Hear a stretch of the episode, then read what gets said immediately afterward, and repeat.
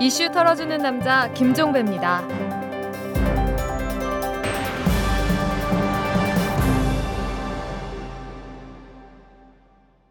3월 20일 수요일입니다. 김병관 국방장관 후보자 수많은 의혹이 제기된 인물이죠. 그래서 야당에 의해 부적격 인사로 규정된 사람이고요. 그런데 지금까지 제기된 의혹이 전부가 아니었나 봅니다. 또 나왔습니다. 이 사람이 KMDC 주식을 보유하고 있는 사실이 밝혀졌는데요. 이를 두고 남들 다 하는 주식 투자가 뭐가 문제냐고 반문하는 분이 계실지 모르지만 그렇지가 않습니다. 이 김병관 후보자는 인사청문회 답변서에서 주식 거래 내역도 주식 보유 사실도 없다고 밝힌 바가 있습니다. 그러니까 거짓말을 한 것이죠. 또 하나 간과할 수 없는 게 있습니다.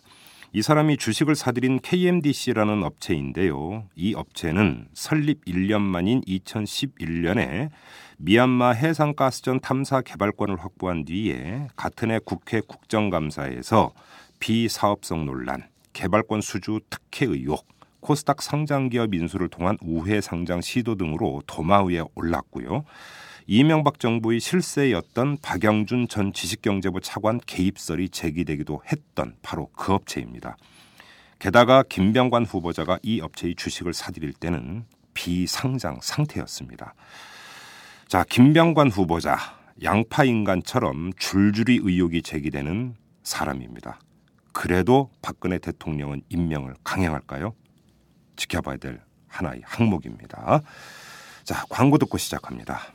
재벌과 모피아의 함정에서 탈출하라. 종횡무진 한국 경제. 재벌 개혁에 앞장서온 김상조 교수. 그가 한국 경제에 던지는 여덟 가지 질문. 우리가 몰랐던 한국 경제의 진실을 파헤칩니다. 더 이상 경제 권력자들의 눈속임에 속지 마세요. 종횡무진 한국 경제. 오마이뉴스가 만드는 책 오마이북.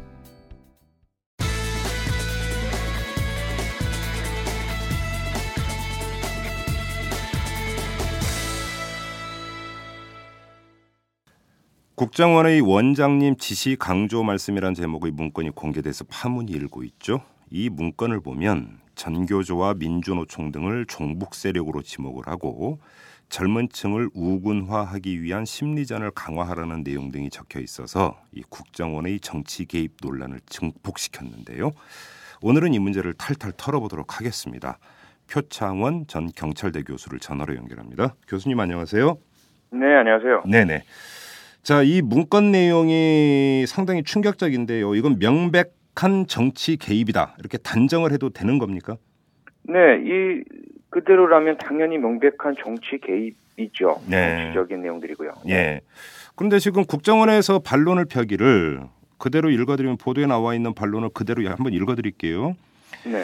천안함 폭침, 4대강 사업 등 국가 주요 현안의 경우 북한이 선동지령을 하더라면 고정 간첩 및 종북 세력이 대정부 투쟁에 나서고 인터넷 등을 통해 허위 주장을 확대 재생산하는 현실에 국정원장으로서 적극 대처하도록 지시한 것이다.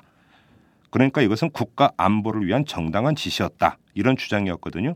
네. 국, 정원의 이런 논리에 대해서는 어떻게 말씀하시겠습니까?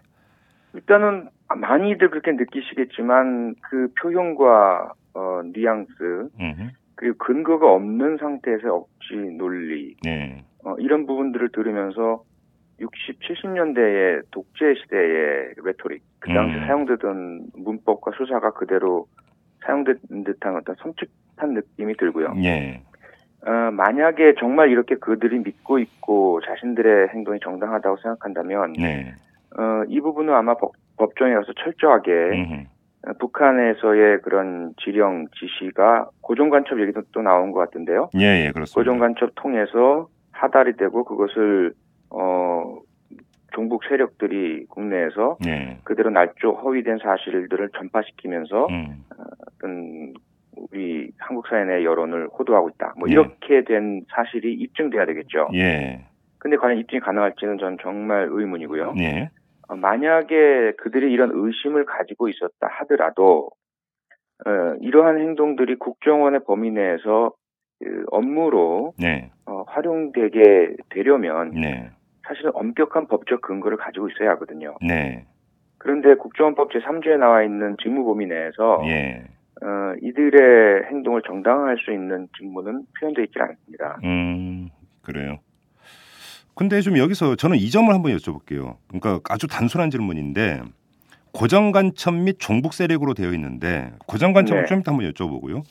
종북 세력 색출이 국정원의 직무 범위에 들어가는 겁니까? 어, 아까 말씀드린 것처럼 그 국정원법 자체가 왜 생겼느냐? 예. 과거에 그 중앙정보부, 안전기획부 등의 이름을 가졌을 때 예. 어, 불법적인 그 정치 개입, 정치 조작, 예. 용파리 사건도 과거 안기부 장세동 원장이 네, 네, 네, 네. 어, 야당 의원에게 5억 원 주면서 사주에서 음. 일어난 사건이거든요. 그렇죠, 그렇죠. 어, 그, 그 외에도 수도 없이 많죠. 예. 간첩으로 만드는 용공 조작, 음, 고문 음, 이런 음. 것들은 말도 할 수 없고요. 음. 어, 서울대 고 최종길 교수가 그 남산에 있는 안기부 청산회에서 사망, 중앙정부 청산회에서 사망하신 사건도 아직 완전 해결되지 않은 상태인데 네. 그런 부분들에 대한 반성을 하면서 이름을 바꿔왔단 말이에요. 예, 예, 예. 지금 어, 국가정보원이라는 이름을 내걸면서 내, 어, 내세운 모토는 자유와 민주의 수호입니다. 아, 예. 그렇다면 이들이 사실은 어, 이런 국가정보원법의 태동 배경에 대해서 정확히 알고 있다라면 네. 해선 안 될 일이 무엇인지를 엄- 엄격하게 알고 있어야 하고요. 네.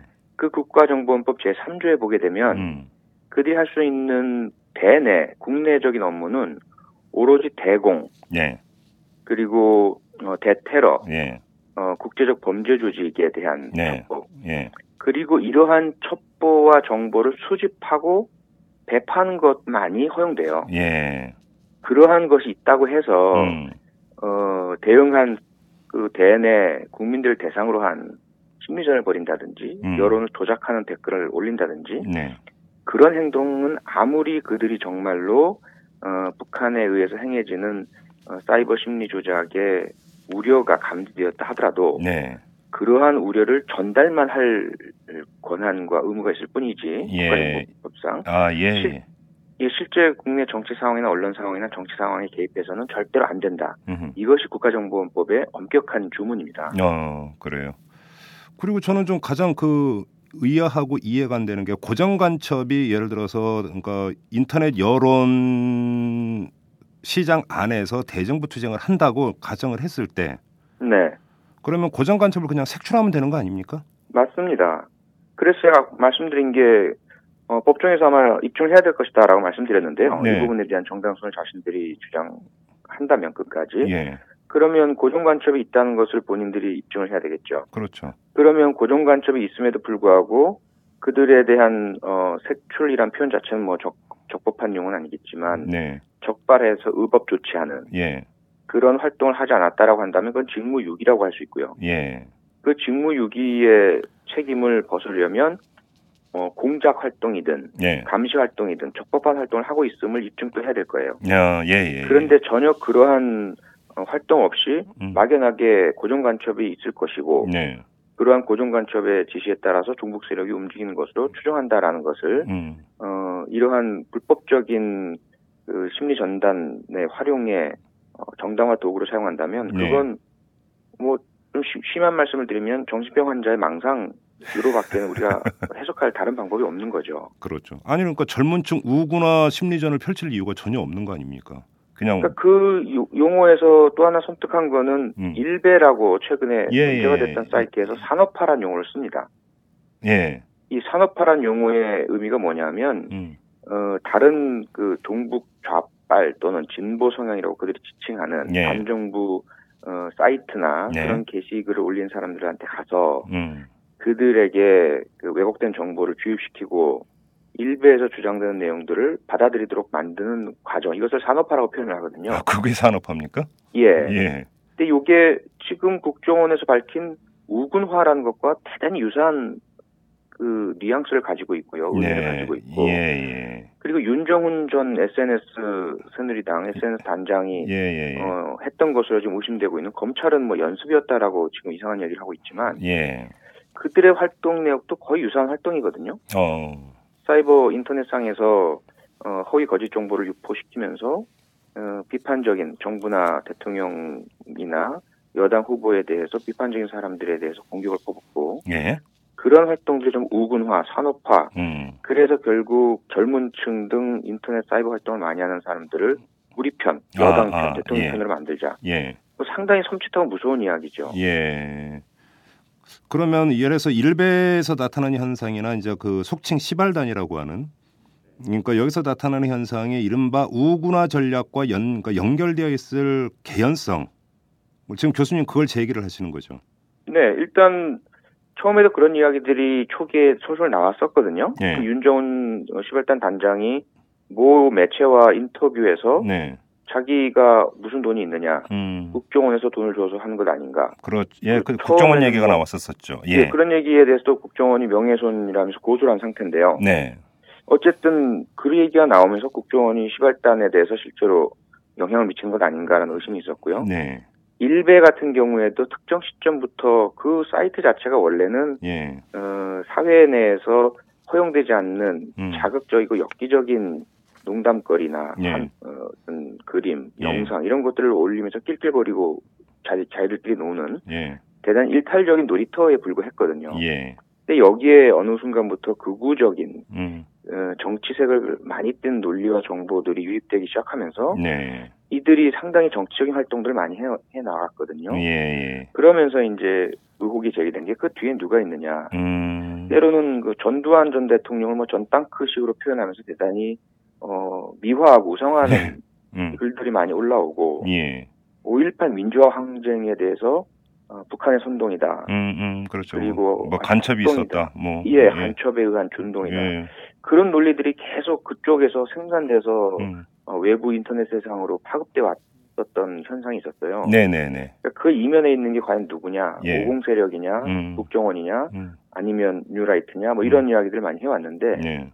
지금 국정원에서 공식적으로 자기들이 어 이런 우군화 예. 라는 용어를 사용하면서 젊은 층들을 음. 어, 포섭하고 그들의 사상을 변화시키려고 했다라는 음. 그 지시사항이 있다는 것이 확인된 상황에서는 네. 점점 그 의혹이 이 음. 국정원이 그냥 자신들의 직원들을 동원한 일뿐만 아니라 네. 시발단 일베 등의 음. 어, 최근 일어난 우리나라의 대단히 그 병리적인 현상들 네. 그 이면에 국정원이 도사리고 있는 것이 아닌가 아하. 그런 의혹을 자꾸 부추기고 있는 거죠. 이것도 반드시 한번 좀 그 진실을 캐야 되는 그런 문제가 되겠네요. 진실을 반드시 확인해야 합니다. 대한민국의 민주주의를 도대체 누가 파괴하고 있으며 음. 헌법에 보장된 사상과 네. 어, 양심의 자유 그리고 표현의 자유 이 부분을 짓밟고 있는 게 누군가. 네. 그래서 결국은 겉으로는 공산주의로부터 지킨다고 이야기하지만 음. 그들이 사용하는 방법이 공산주의적이고 전체적인 방법이 전체주의적인 방법이거든요. 네. 국제적이고 민주주의를 말살하는 방법이라서 네. 이건 우리가 용납해서는 안 됩니다. 예.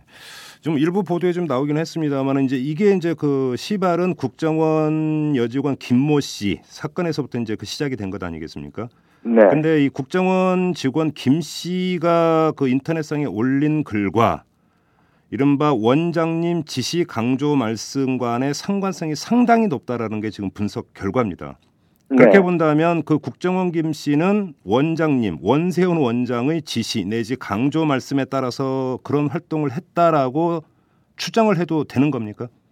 그렇죠. 그것뿐만이 아니고 이미 초기부터 국정원이 네, 김 씨의 활동은 본인의 일탈 행위다라고 규정하고 만약에 네, 음, 그 직무 규율 위반이라든지 불법성에 대한 수사를 해왔다면 네, 어, 국정원 전체의 책임 혹은 국정원장의 책임에 대해서 우리가 묻기 어려울 수가 있었겠죠. 그렇죠. 근데 심리전의 일환이라고 했잖아요. 국정원. 했죠. 예, 통상 업무라고 했고요. 그렇죠.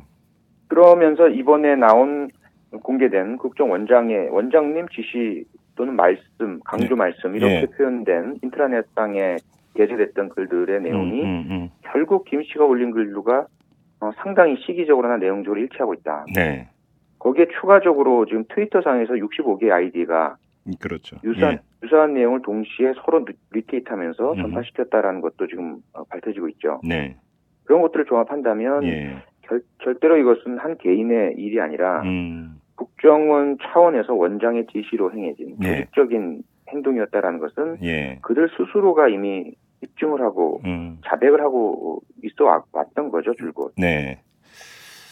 자 그리고 또 하나 지금 그 심각한 게 2011년 2월 18일자 지시사항을 보면 표현이 이렇게 되어 있습니다. 민노총 전교조 등 국내 내부의 적 이렇게 규정을 하고 있거든요.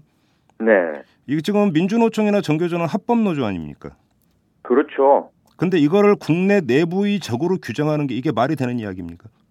그 지금 고발이 이루어진 것으로 알고 있고요. 예, 명예훼손으로 그러니까 그 고발한다라는 기사가 나왔습니다. 예. 예. 그분들은 이제 자신들의 법적 권리를 지키기 위해서 고발을 하시겠지만 네. 이 도대체가 말이 안 되는 이야기죠. 예. 민주국가에서 국가기관이 예. 그것도 국가의 정보를 다루고 음. 특히 아까 말씀드린 것처럼 자유를 수호한다라고 내건 기관에서 네. 어, 조금 비판적이다, 음. 마음에 안 든다, 음. 어, 대통령이 싫어한다 이런 이유만으로 네. 합법적으로 등록되어 있고 활동해 하고 있고 수없이 많은 회원들이 있는 예. 그런 단체를 적이라고 표현하고 규정한다는 것은 예. 그 자체가 어 일부 법학자는 이제 그런 표현을 의견을 제시하시던데요. 예. 어, 그 자체가 내란이다. 아, 내란이다. 예. 예. 어, 이게 꼭 그 대통령에 대한 위해만 내하, 내란이 아니고요. 네. 국가 전복을 노리는 어떤 혁명적인 어, 그런 것만 내란이 아니라 네. 이 국가 정체성을 부정하는 거죠. 아, 예, 예, 예. 예. 헌법적인 예. 그런 결사의 자유, 음. 어, 그리고 합법적인 활동을 하는 네. 그런 노동권 보장을 위한 음. 노조에 대한 어, 합법적인 권리 예. 이런 것들을 적이라는 표현으로 완전히 부정 말살을 하는 것이고요. 예. 그건 그 국가기관이 했다는 것 때문에라도 더더욱이나 예. 힘과 영향력을 가지고 실질적인 효과를 발휘하기 때문에 네. 단순하게 볼 문제는 절대로 아닙니다. 어. 더 저는 더 놀라고 정말 경악한 것은 어, 전교조나 민주노총뿐만 아니라 예. 국회에 예. 어 뭐라고 표현했죠? 그 좌익이라 했나요? 종북이라고 했나요? 그런 예. 성향을 가진 인사들이 음. 어 선출을 해서 의원으로 진입해 있다. 음. 이런 표현을 또 사용했거든요. 옛날 이승만 정권 때 국회 프락지 사건이 갑자기 생각이 나네요. 예, 그건 이건 국회의원은 법을 만드는 사람이고 국민의 선출자이고 음. 그들이 예를 들어서 어, 노력을 한다면 네. 국가정보원법 자체에 대해서도 어, 옳고 그름을 따져서 개정도 해야 될 분들인데 네. 이분들에 대해서 어, 그런 어떤 사상에 대한 의심, 음. 어, 어떤 뭐 존재 자체에 대한 부정 네. 그런 발언을 하고 그에 따라서 국회마저 부정하고 예. 국회 입법 활동마저도 어, 의심을 하면서 어떤 국정원의 업무를 이용했다라고 한다면 네. 이건 절대로 용납할 수도 없고 역- 이건 지금 이 시대 현행법의 문제가 아니라 역사상의 문제, 음. 역사의 문제라고 볼 수 있습니다. 그렇죠. 예. 좀 다른 얘기를 한번 해보죠. 자, 이 문제는 진실이 반드시 규명이 돼야 됩니다. 그런데 지금 국정원 김 씨 사건 관련해서 경찰이 수사를 석 달 넘게 하고 있지만 뭐가 나오지를 않고 있습니다. 네, 이미 이것은 그렇다면 경찰이 수사할 수 있는 범위를 넘어섰다 이렇게 판단을 해야 되는 겁니까? 어, 대단히 아프고 슬프지만 예. 그렇게 판단할 수밖에 없는 정황인 것 같습니다. 어, 저는 줄곧 지난번 이털남 예, 예, 예. 인터뷰 때도 아마 유사한 질문을 주셨을 때 예, 예, 제가 경찰 수사를 믿습니다라고 답변을 드렸었거든요. 예, 예, 맞습니다. 예, 그래서 끝까지 믿어보고 싶습니다라고 음, 드렸었는데 음, 어, 정말 개인적으로는 아프고 슬프지만 네, 그제 기대와 믿음은 어, 이제, 버려야 되- 되겠다라는 생각이 들고요. 예, 경찰이 스스로의 힘으로 음, 어, 이 거대 권력이 저지른 예, 어, 범죄 예, 의혹에 대해서 예, 어떠한 압력에도 굴하지 않고 과감하고 음. 어, 적법하게 음, 어, 필요한 모든 수사적 조치를 취한다는 네. 그런 원칙이 지켜지지 않았다라고 저는 개인적으로 판단합니다. 그러면 그 교수님께서는 경찰의 수사력이 떨어지기 때문이 아니라 네, 그 국정원을 비롯한 여러 군데 눈치를 봐야 되기 때문에 수사가 미진한 것이다 이렇게 판단을 하십니까? 네 그렇게 판단하고 있습니다. 그래요. 자, 수사, 그럼 수사 력은 뭐 그 정도의 사안들은 지금 국정원이 이 사건에서 보여준 모습들은 대단히 서툴거든요. 네, 어, 증거 인멸할 시간을 최초 40시간을 줬지만 다 인멸하지도 못했고요. 예, 이후에도 지금 100일간 질질 끌면서 음. 어떤 행동이든 할 수 있도록 허용해주고 있잖아요. 네, 의혹의 대상인 김 씨에 대해서 구속도 하지도 않고요. 음, 언제든지 그 공범자라고 볼 수 있는데 네. 명령을 내린 상관들과 예, 모의하고 음. 수기하고 최적 최적의 답안을 내놓을 수 있도록 계속 시간을 주고 있음에도 불구하고 네, 스스로가 계속 늪에 빠져들고 자기들의 죄를 더 키우는 대응만 하고 있는 어, 이 대단히 허술하고 엉성한 어, 기관에 대해서 예, 경찰이 수사력 미진으로 진, 진실을 못, 못 밝힌다라고 음. 저는 전혀 생각하지 않습니다. 자 그러면 경찰선을 떠나면 결국은 검찰로 가게 됩니다. 그리고 지금 현재 경찰 수사를 지휘하고 있는 곳이 서울중앙지검 공안 일부인데 네. 그러면 이, 이곳으로 간다고 해서 수사가 제대로 진행될 것이다라는 또 믿음이 과연 믿음의 근거가 있는가? 전혀 없다고 봐야죠. 현행법상으로 그렇죠, 그렇죠. 예, 형사소송법상 검찰의 수사 지휘권이 있고요. 네, 어, 경찰 수사는 법적으로는 검찰이 사실은 책임지고 관장하고 지시하고 지휘하고 있는 상태입니다. 그렇죠, 실질적으로. 그렇죠. 그럼에도 불구하고 검찰은 어떠한 수사 지휘도 하지 않았고 네, 어, 수사를 그 전에 김광준 검사의 비리 혐의 때 보셨잖아요. 네, 중대 사안이니까 특임 검사를 지정하겠다라고 네. 하면서 예, 사건을 뺏어가 버렸어요. 맞습니다. 예, 그렇게까지 할 수 있는 검찰이 예. 완전히 침묵으로 일관하고 있고 네, 어, 수사를 조속히 하라는 이야기도 없고요. 음, 그럼 경찰 검찰은 지금 한통속이 되어 있다라고 봐야죠. 아 그렇습니까? 그러면 결국은 대안은 그 국회 국정조사밖에 없, 없다고 보십니까? 네, 현재로서는 국정조사에만 왜냐하면 예. 민주통합당이 뭐그 어떤 다른 당보다 낫다라는 거 그건 전혀 없습니다. 네, 하지만 당사자들이 피해자이고 예, 어, 스스로가 그 감출 필요는 없다라고 보기 때문에 네, 그리고 국회의원들이 현재 그 어, 계속 국정원의 문제 원장의 지시사항들이 나온 것도 음, 민주통합당 소속 의원들을 통해서 네, 밝혀지고 있기 때문에 예, 국정조사에서는 어, 어떤 성역 없이 제한 없이 음. 이 문제가 드러나고 밝혀지고 네, 결국 그 국정조사 내용을 통해서 나온 증거들을 네, 어, 검찰이든 아니면 특별검사를 통해서건 음, 기소를 해서 네. 법정에서 어, 최종적인 판결을 받게 되는 형태가 되어야 될 것으로 보입니다. 특별 검사를 지금 언급을 하셨습니다. 네, 어, 그러면 이게 이제 국회 국정조사는 어차피 하기로 하- 여야가 합의를 했으니까. 그렇죠. 근데 또 사실 이것도 좀 문제가 있어요. 뭐냐면 그 정부조직법 개정안 협상 타결을 지으면서 합의했던 이 국정조사는 국정원 김씨 사건으로 한정이 된 일단 합의였단 말이죠. 네, 그런데 이번에 이제 원장님 지시 강조 말씀은 그 합의 뒤에 나온 것이고 네. 이렇게 되면 국정조사의 범위를 넓혀야 되는데 과연 새누리당이 또 거기에 그 하- 합의를 해줄 것이냐도 사실 현재로서는 미지수 아니겠습니까?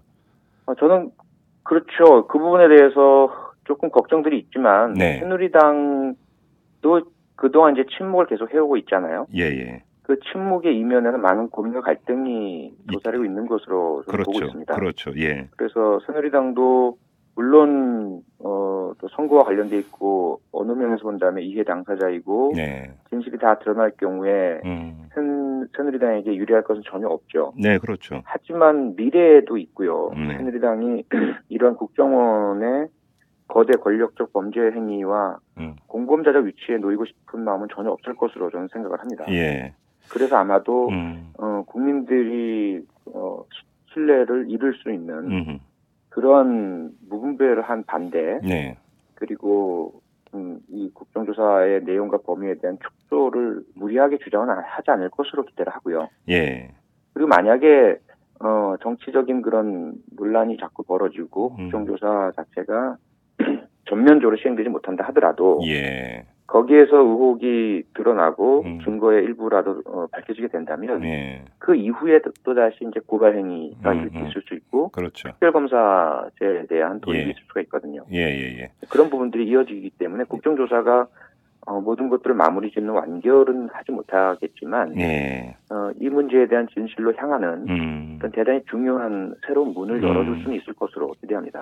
그러니까 사실 이제 그 얼핏 생각해 보면 국회가 국정조사를 한다 해서 국정원에 가서 얼마나 특별한 또 그러면 증거를 수집할 수 있겠느냐라고 하는 사실은 좀 그 회의감이 먼저 드는 건 솔직한 그 심정이에요. 과거의 국정조사를 보아하건데 거기다 또 네. 상대가 국정원이라는 특성이 있는 것 아니겠습니까? 네. 그런데 여기서 지금 이제 그 표창원 그 교수께서는 특검을 언급을 했는데 박근혜 대통령의 공약 가운데 하나가 상설 특검제 설치 아니겠습니까? 그랬죠. 그렇죠. 그러면 이 이 그 상설 특검의 첫 번째가 바로 이게 될 가능성도 배제할 수가 없겠네요. 네, 아마도 그럴 가능성이 대단히 높지 않나 싶고요. 예. 어, 제가 줄곧 지금 SNS 등을 통해서 그 요구하고 주장하고 있지만 박근혜 대통령께서 네네네.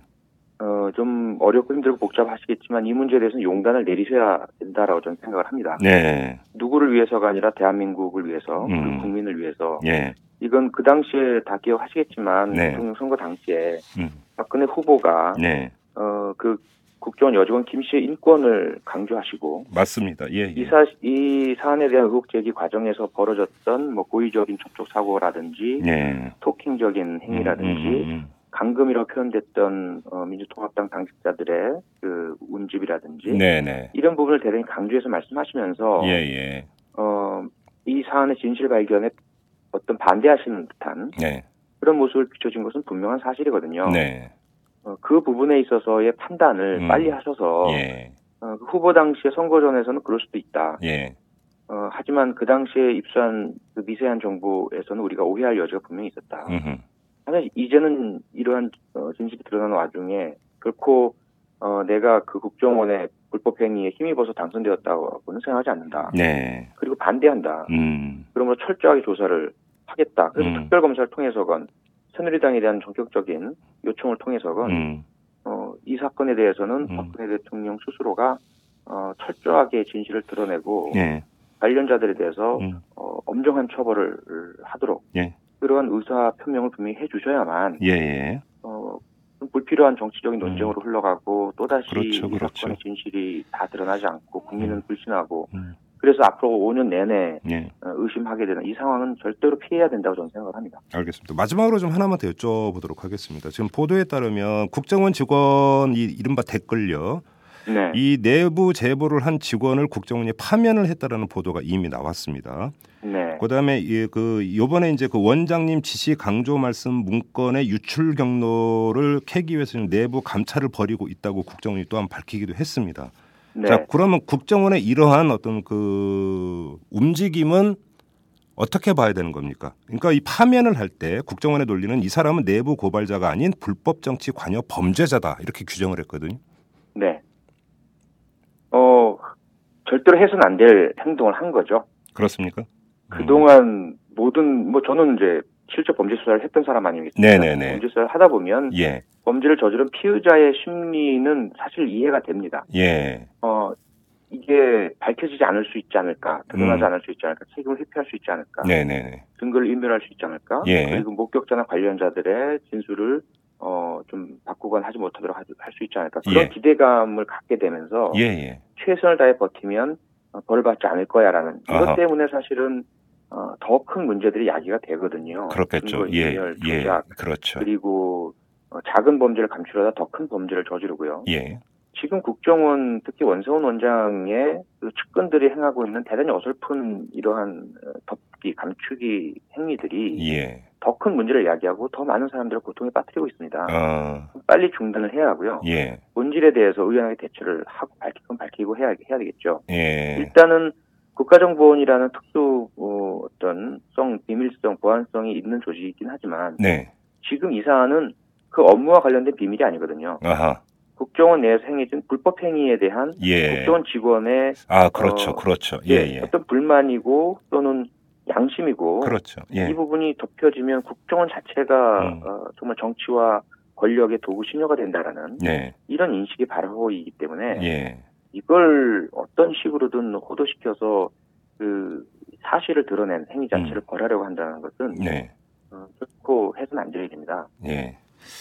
알겠습니다. 자, 교수님 말씀 여기 여기까지 듣도록 하겠습니다. 오늘 말씀 잘 들었습니다. 네, 고맙습니다. 네. 시사평론가 김종배가 진행하는 이슈 털어주는 남자. 시사의 최전선에서 여러분의 궁금증을 풀어드립니다.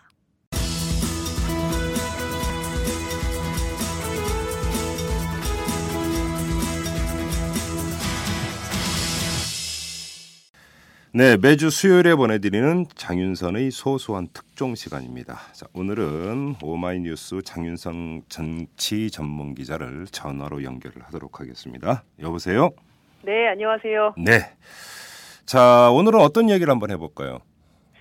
어, 오늘은 그 민주당 전당대회가 5월 4일이지 않습니까? 그렇습니다. 민주당 전당대회가 이제 한 약 한 50일 정도 남은 셈인데요. 네. 어, 민주당 전당대회는 어떻게 돌아가고 있는지 음. 그 얘기를 좀 소소하게 음, 이 담대하면 안 되잖아요. 소소하게 한번 얘기를 해보도록 하겠습니다. 그래요. 근데 뭐 네. 그 얘기를 들으니까 이제 가장 먼저 기억이 나는 것은 김부겸 그 전 의원이 출마하려고 했다가 이제 불출마 선언을 한 거. 네. 이게 이제 가장 먼저 떠오르고 자 아무튼 지금 그 대표 준비하고 있는 사람들이 한 몇 명 정도 됩니까 그러면? 네. 어, 지금 민주당에서 출마 선언을 한 분들이 한 대략 한 다섯 명 정도 네. 될 걸로 보이는데요. 예. 우선 제일 먼저 깃발을 든 건 이용섭 의원입니다. 네. 어, 재선 의원이죠. 예. 광주 광산을 지역구를 기반으로 해서 활동을 하고 있고요. 예. 전직 행자부 장관 출신이고 국세청장을 역임했고 예. 관료 출신의 혁신 전문가다 이렇게 주장을 하면서 예. 당내에 자신이 이제 혁신 성과 시스템을 도입을 해서 음흠. 뭔가 좀 그 새로운 당의 기운을 만들겠다 이런 음. 주장을 하고 있는데요. 음. 이분이 주장하는 핵심적인 의제는 바로 섀도우 캐비넷 같아요. 그러니까 새누리당하고 그림자 내각을 만들어서 네. 어, 정책 대결을 하겠다. 어. 뭐 이런 주장을 하고 있고, 어 그건 무슨 얘기? 아니 예를 들어서 그 정책위가 있고 네, 그 정책위 밑에 이제 정책 조정위원회가 이제 그 여, 여섯 개인가가 있지 않습니까? 네, 네, 결국은 그것이 이제 분야별로 나눠져 있는 건 아닌가요? 그렇죠. 분야별로 쭉 나눠져 있는데 음, 이를테면은 그 이제 유럽에서 하고 있는 시스템을 도입을 하겠다는 건데요. 어, 그게 뭐예요? 어떤 어떤 거예요? 그러니까 구체적으로? 뭐냐면 이런 거죠. 그러니까 정부의 기재부 장관이 있고 음. 또 만약에 미래부 장관이 있다. 그러면 음, 네. 민주당에 이제 섀도우 장관들이 있는 거예요. 어. 그림자 내각을 두고 만약에 그걸 아예 인물로 이- 인물로 딱 그러니까 그렇죠. 딱딱딱 인물로 하겠다. 정하겠다는 거죠. 그렇죠. 인물로 예, 정하겠다는 예, 거죠. 그래서 예. 예컨대 지금 어, 여성가족부에서 뭐 저 손주 돌봐주는 할머니한테 네, 네, 매월 네. 40만 원씩 수당을 주겠다. 예, 이렇게 하면 예. 이쪽에 민주당에도 이제 섀도우 여성부 장관이 있는 거죠. 그래서 어, 어. 어, 그 40만 원이 타당하냐, 어. 그러면 얼마를 줘야 되느냐, 뭐 예. 그리고 음. 당내에서 뭐 어, 기득권과 관행을 벌이지 않는 제 말로만 혁신을 해왔기 때문에 음. 어, 이걸 바꾸지 않고는 뭐 가능성이 없다. 그러면서 사실 이제 민주당 중심주의를 굉장히 내세우고 있죠. 근데 이제 중요한 건 당내 기반 아니겠어요? 당내 기반이죠. 당내 기반에서 이제 지금 이용섭 의원 같은 경우에는 이제 음, 전직 관료 출신이긴 하지만 참여정부 시절에 주로 장관을 했기 때문에 그렇죠. 사실은 범친노 안에 이제 들어와 있는 분이죠. 그리고 아. 이제 호남을 지역 기반으로 하기 때문에 예. 사실 국회의원회관 주변 어, 음. 여의도 정가에서는 이용섭 의원의 이번 그 당대표 출마 선언을 정말 당권 내 의지가 있다기보다는 음. 내년에 있는 지방선거를 앞두고 광주시장을 아. 준비하기 위한 수순이 아니냐. 그러니까 호남의 큰 정치인, 호남의 큰 인물론 뭐 이런 걸로 접근을 아. 해서 그러니까 얼, 일단- 어, 얼굴 알리고 체급 올리고 그렇죠. 거네요. 얼굴 알리고 태급 올리고 예. 어, 영향력도 행사하고 이렇게 음, 그 예. 1사 3피 예. 예, 이런 생각을 하고 있는 게 아니냐 이렇게 아. 얘기를 하는데 이제 이용섭 의원 자신은 어 절대 그런 거 아니고 이번에 음. 자신이 나와서 어, 혁신 경쟁하겠다고 저하고 인터뷰를 처음 했는데요. 예. 그 자리에서 이제 이용섭 의원이 얘기한 것은 이거였어요. 절대로 중간에 그만두는 것은 없. 제가 그 얘기를 물었거든요. 음. 뭐 이렇게 한다고 하더라도 중간에 또 뭐 이런저런 이유로 합종연행 하면서 뭐 음. 그만두는 거 아니 냐 예. 그랬더니 어 절대로 그런 거 없고 예. 자기는 끝까지 갈 거다 뭐 이런 음. 얘기를 하면서 좀 본인이 내건 의제가 괜찮지 않냐 뭐 얘기를 하긴 하더라고요. 그래요. 의제 설정을 먼저 했다 뭐 이런 주장을 하기도 하는데 예. 곁들여서 같이 얘기를 하자면 오늘 이제 강기정 의원이 아, 예. 오늘 오후에 이제 출마 선언을 이제 출마 기자회견을 열고 예. 어, 자신이 왜 당 대표에 출마를 하게 됐는지 그 예. 배경을 설명하고 예. 또 민주당에 나아갈 길에 대해서 이제 견해를 밝히겠다 이렇게 얘기를 했는데요. 그 기자회견도 좀 특이하게 할 모양입니다. 그 예. 기존의 기자회견이 아니라 프레젠테이션 방식으로 이제 자신의 정견을 발표할 음흠. 계획이다. 뭐 이런 얘기를 했는데 음. 일각에서는 이분도 지금 광주 북구 갑 출신이지 그렇죠. 않습니까? 거기다 그러니까 두 486이고. 예. 그렇죠. 486이고 예, 예. 이러면서 이제 둘이 어 이러면 이강 강이 간의 후보 단일화 얘기가 또 나올 수밖에 없는 거 아니냐. 둘 다. 이제 호남을 베이스로 하기 때문에 근데 예. 좀 다르죠. 강기정 의원은 사실 친노 중에서도 정세균계의 핵심으로 아, 알려져 있고 사실 민주당의 큰 그림을 그려보자면 여러분 머릿속에 한번 그림을 같이 그려보자면요. 예.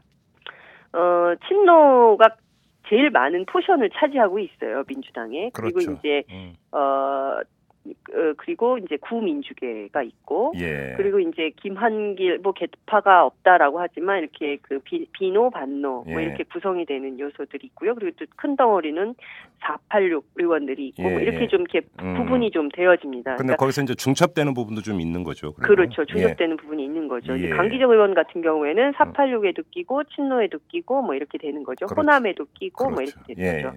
네, 구민주계는 아니고. 음. 뭐 이제 이렇게 되는 건데 어 찌됐든 그러면 이그 이용섭 의원하고 강기정 의원 간의 그 후보 단일화 가능성이 있는 거 아니냐 음. 뭐 이런 얘기들도 나오지만 또 일각에서는 이미 강기정이 출마 선언을 했다는 것 자체로 음. 양자 간의 단일화는 어, 깨졌다. 음. 이렇게 해석을 해야 되는 거다. 고로 음. 둘은 끝까지 갈 거다. 뭐 이런 네. 얘기가 흘러나오고 있기도 합니다. 근데 어. 이제, 어, 지난번에 이제 6구 전당대회에서 강기정 의원이 당시 4위로 최고위원에 네, 당선이. 됐거든요. 그렇죠. 예, 예, 그렇기 예. 때문에 사실 강기정 파워가 그렇게 어, 소소한, 음. 만만한 것은 아니다. 어, 이렇게 보고 있는 것 같습니다. 그래요. 또 음. 제 3의 인물은 어떤 사람입니까? 어, 세 번째 인물은 바로 이제 비노, 예. 반노의 좌장으로서의 이제 김한길 의원이죠. 음, 예, 예. 네네. 이제 김한길 의원이 사실 지난 전대에서 2위를 하지 않았습니까? 그러니까 그랬죠. 자기가 이제 당원 투표, 대의원 투표에서는 1등을 했는데 그 모바일, 음, 친노가 갖고 있었다. 네. 그 모바일 국민참여 경선에서 졌다. 이래서 네. 이거는 말이 안 된다. 이러면서 당원 중심주의를 들고 음, 어, 이기는 민주당, 더 음. 큰 민주당, 음. 새로운 민주당, 뭐 이렇게 세 가지 캐치플레이 들고 음. 지금 당 대표 어, 선거 준비를 하고 있죠. 공식 출마 선언은 아직은 안 했죠. 아직은 안 했죠. 그렇지만 예, 뭐 예. 기자간담회라든가 뭐 김한길 의원도 저희하고 뭐 공교롭게도 당 대표 출마 입장을 갖고 있는 첫 번째 인터뷰를 다 제가 했어요. 어, 예. 네. 네. 자, 자랑질이십니까 지금? 네, 별다른 칭찬이 없으시네요.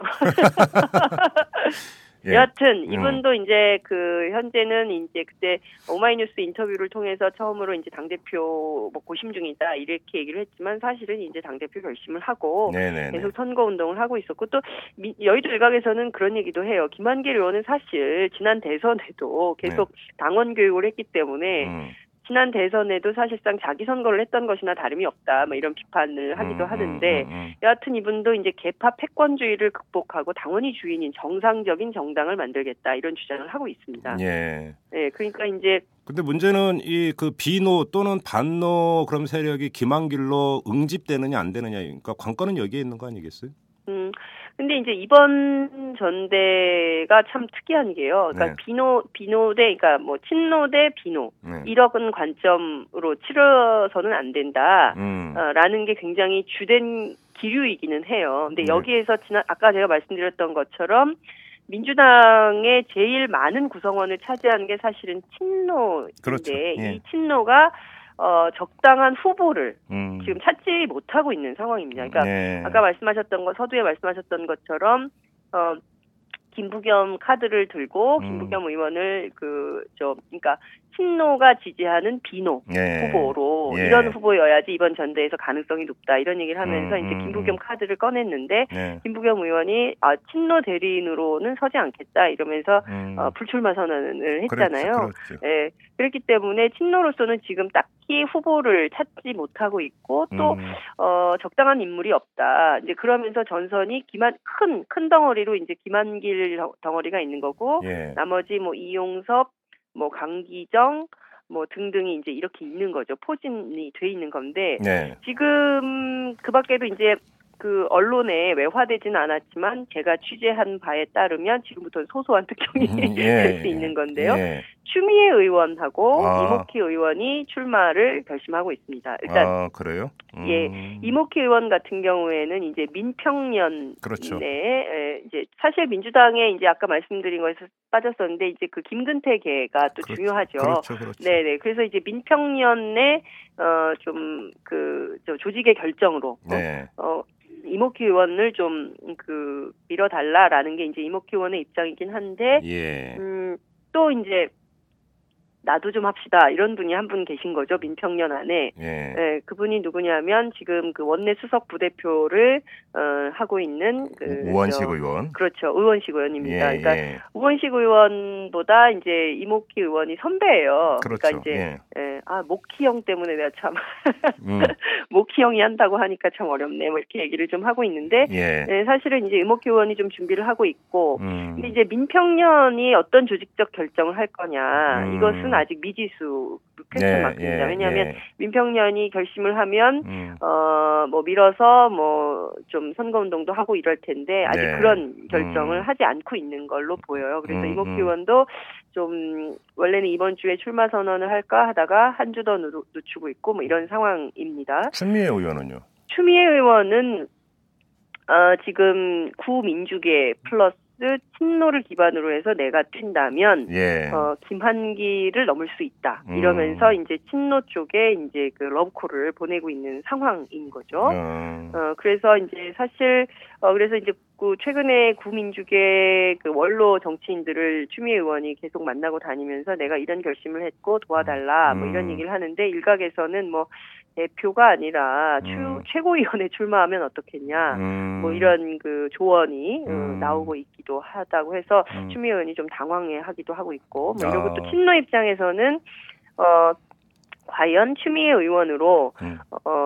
어 김한길 벽을 넘을 수 있겠나 음. 그거는 좀 어렵지 않겠나 음. 뭐 이제 이런 생각들을 하고 있는 것 같습니다. 그렇게 보자면 아, 제가 이제 다시 또 좀 다시 얘기가 좀 복잡한데요. 이게 조직 얘기를 하다 예, 보니까 예, 예. 다시 돌아가면 이제 친노가 아직 결심을 김한길 아니 저 그 김부겸 이후에 음. 결심을 못한 가운데 이제 부심하고 있는 거죠. 그러면서 음. 지금 제일 중요한 건 보면 그 김한길 그리고 그 밖에 이제 다른 쭉 음. 이 정치인들이 있기 때문에 이것을 넘으려면 사실 중요한 거는 전대의 그 예선보다는 음. 어 이를테면 컷오프 이후의 상황이 훨씬 더 중요해질 수 있다. 어. 그래서 컷오프 이후에 누가 나오느냐 예. 이게 훨씬 더 중요하다 이렇게 예. 보고 있는 것 같습니다. 어. 관전 포인트는 그거 같습니다. 어. 그러니까 김부겸이 떠난 자리에 음. 어 무슨 뭐 이를테면 뭐, 뭐 장영달이 될지 유인태가 될지 뭐 누가 될지 딴 사람을 대리인을 또 다른 대리인을 세워서 이번 선거를 김한길과 붙어보겠다 음. 이런 전략이 아니라 음. 이 지금 선수들이 쭉 뭐 나온 사람들 가운데 컷오프가 되는 상황을 보고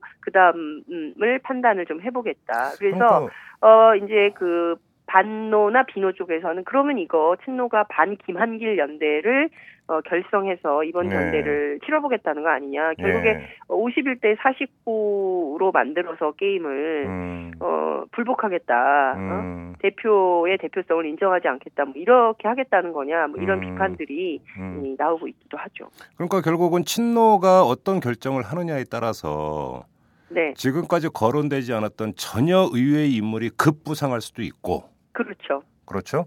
아니면 네. 예를 들어서 이제 지금 거론했던 인물 가운데 한 명이 예를 들어서 이제 친노 쪽하고 손을 잡는다라고 한다면 아주 강력한 그렇죠. 지금 이제 그 유력 주자로 떠오를 수도 있고 그러니까 네. 결국은 당내 최대 지분을 가지고 있는 이 친노의 선택이 뭐냐 또 결국은 이 문제로 귀착이 되는 거네요. 그렇습니다. 예, 뭐- 정리하면 그렇게 되는 거죠. 그렇죠. 네. 뭐당 안에서는 친노 대 비노 구도로 가면 안 된다 이런 얘기를 하지만 결국은 또 이 뭐 이 그 선거라고 하는 것들이 결국은 또 표 계산을 안 할 수가 없는 거고 네. 표 계산을 하려고 하다 보면 결국은 grouping 안 할 수가 없는 거니까 네, 결국은 그 그렇죠. 얘기를 할 수밖에 없는데 음. 지금 또 하나 여기서 check point가 뭐냐면 이번 전당대회에서 대표 선출에서는 모바일 투표를 배제를 했죠.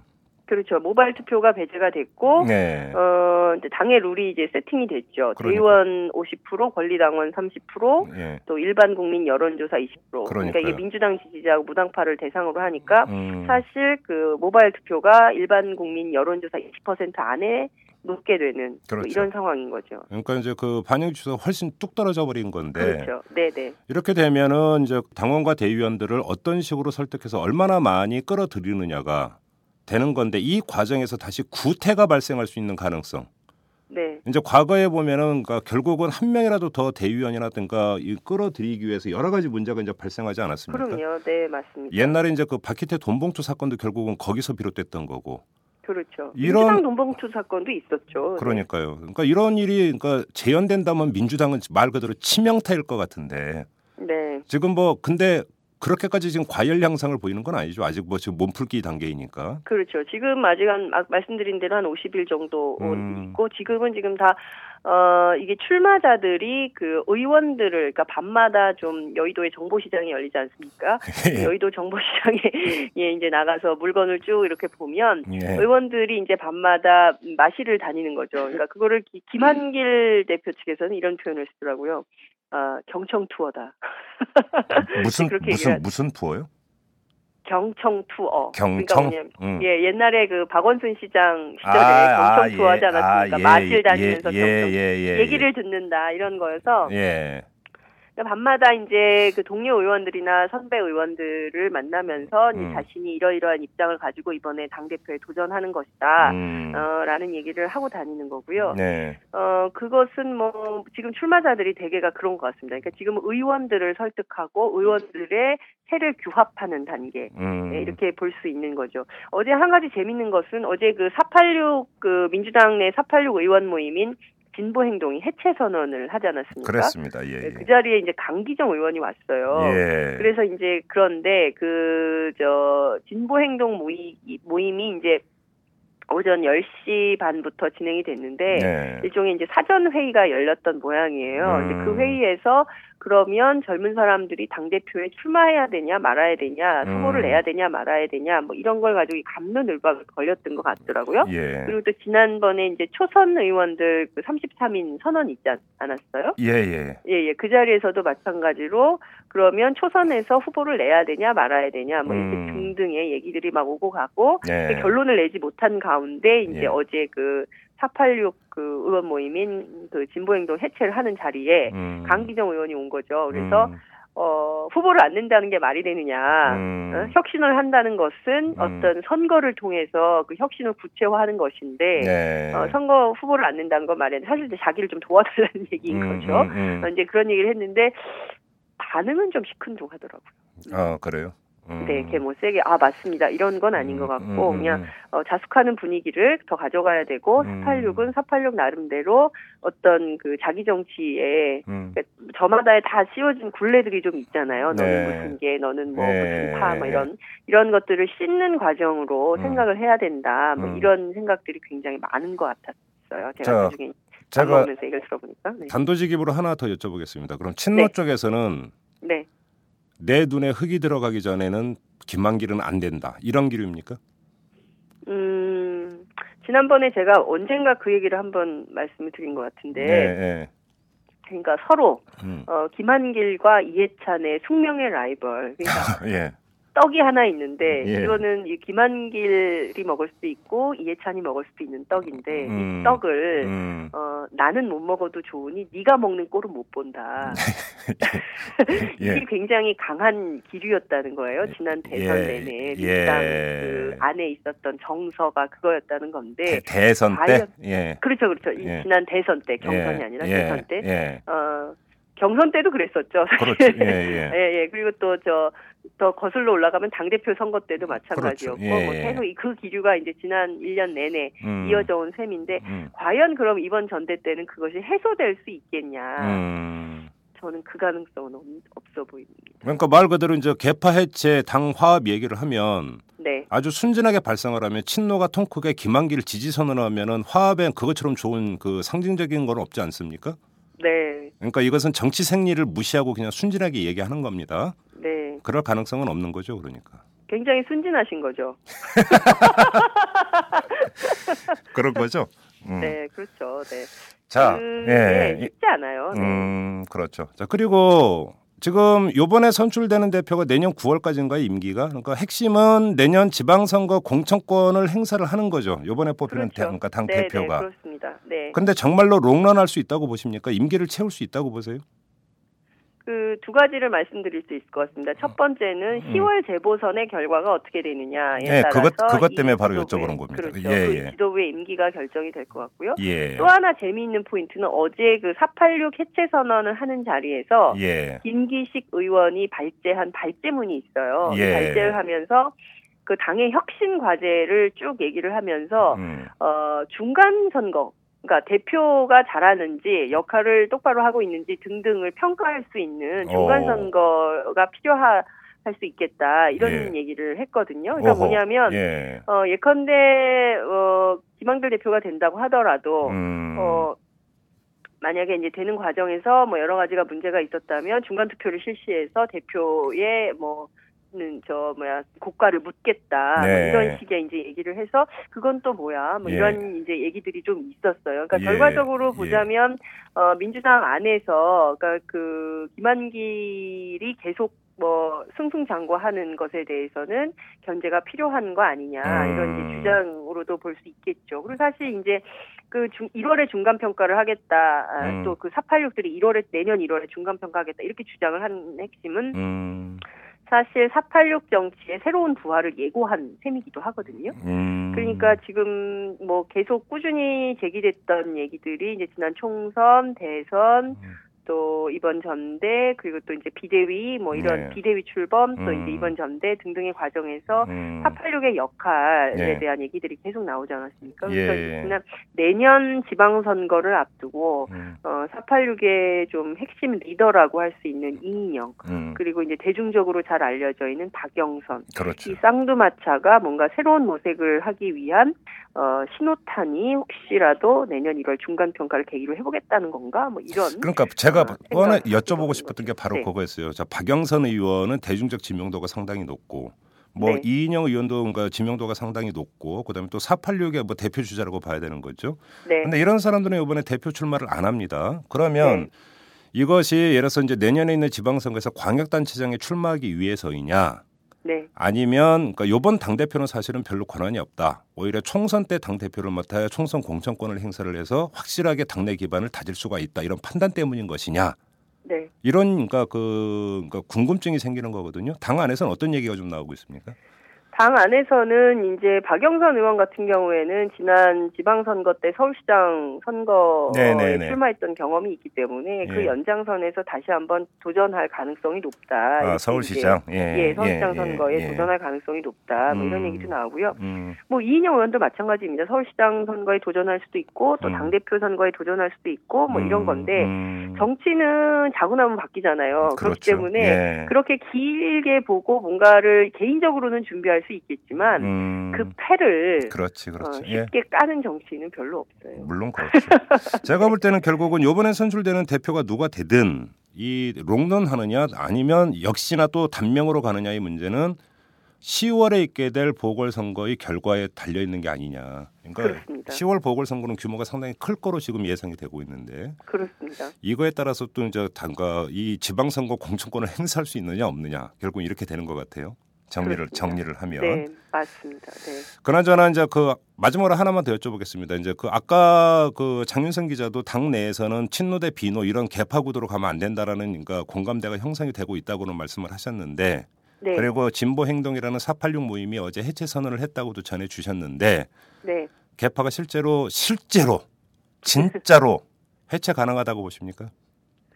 그러니까 제가 어제 그 얘기를 했어요. 의원들한테. 네. 아니 무슨 모임 없앤다고 해서 개파가 없어지는 겁니까? 그랬더니 네, 다 네. 웃더라고요. 예. 네. 그냥 그러니까 저는 예, 그러니까 이제 어떤 의지의 표현으로 음, 뭔가 좀 새롭게 출발하는 음. 어떤 새로운 정치의 출발의 신호탄으로 뭐 음. 이런 것도 없애고 자기네들부터 기득권을 내려놓겠다. 음, 뭐 이런 어떤 신호로 봐야 되는 것이지 음. 누가 그러더라고요. 그래서 전화번호 없앴대. 뭐 이제 연락 안 한대. 절대 안 그럴 걸. 뭐 음. 이제 이런 얘기들을 하던데 음. 실제로 그런 것이죠. 근데 이제 중요한 것은 민주당이 언제까지 그렇게 무슨 인연, 과거의 인연, 음, 그리고 또 뭐 과거 정부에서 함께 일했던 인연, 음, 이런 인연들로 엮일 것이 아니라 정말 음. 민주당이 제1야당으로서 자기 역할을 분명히 한다면 음, 정책과 비전, 가치를 중심으로 음, 정파나 개파를 만드는 것이 옳다. 그렇죠. 라는 생각을 저는 하는데요. 그 네. 생각을 상당 부분 젊은 의원들이 많이 하고 있고 초선 음. 의원들이 그 생각도 굉장히 깊은 것 같아요. 그러니까 음, 의제를 중심으로 일을 중심으로 그렇죠. 모이는 것이 맞다. 예. 그렇게 해서 저, 자기 정당 자기 역할을 분명히 한다면 음. 이 정당의 역할 그리고 국민적 기대 이런 음. 것들도 굉장히 커질 것이다 이렇게 음. 보고 있는 것 같습니다. 근데 중요한 것은 지금 말씀하신 대로 그 개파가 없어지지는 않을 것이다. 음, 그러나 이것이 좀 더 건강한 방향으로 발전될 수 있기를 음. 어, 바라는 마음에서 어, 좀 어, 변화의 가기를 좀 음. 기대한다 이렇게 얘기할 수 있을 것 같아요. 그래요. 그리고 오늘 하나만 저 그 마지막으로 던지면서 마무리를 하죠. 그러니까 오는 10월의 보궐선거 결과에 따라서 경우에 따라서는 내년 1월에 어제 그 해체 선언을 했던 486들이 오히려 전면으로 치고 나서는 상황이 연출될 가능성도 배제할 수 없다. 그렇죠? 가능성이 높다. 그렇죠. 예. 알겠습니다. 자, 이렇게 정리하도록 하겠습니다. 고맙습니다. 네. 오늘 너무 소소해서 죄송합니다. 고생하셨어요. 네, 감사합니다. 예. 안녕하세요. 오마이뉴스 대표 오연호입니다. 오늘 방송 잘 들으셨나요? 오마이뉴스는 10만인 클럽 회원 여러분의 후원으로 이털남을 제작하고 있습니다. 오마이TV의 대선 올레도 10만인 클럽 덕분이었습니다. 이털남과 오마이TV 더 열심히 하겠습니다. 여러분이 제작자입니다. 월 만원의 참여 10만인 클럽 회원이 되어 주십시오.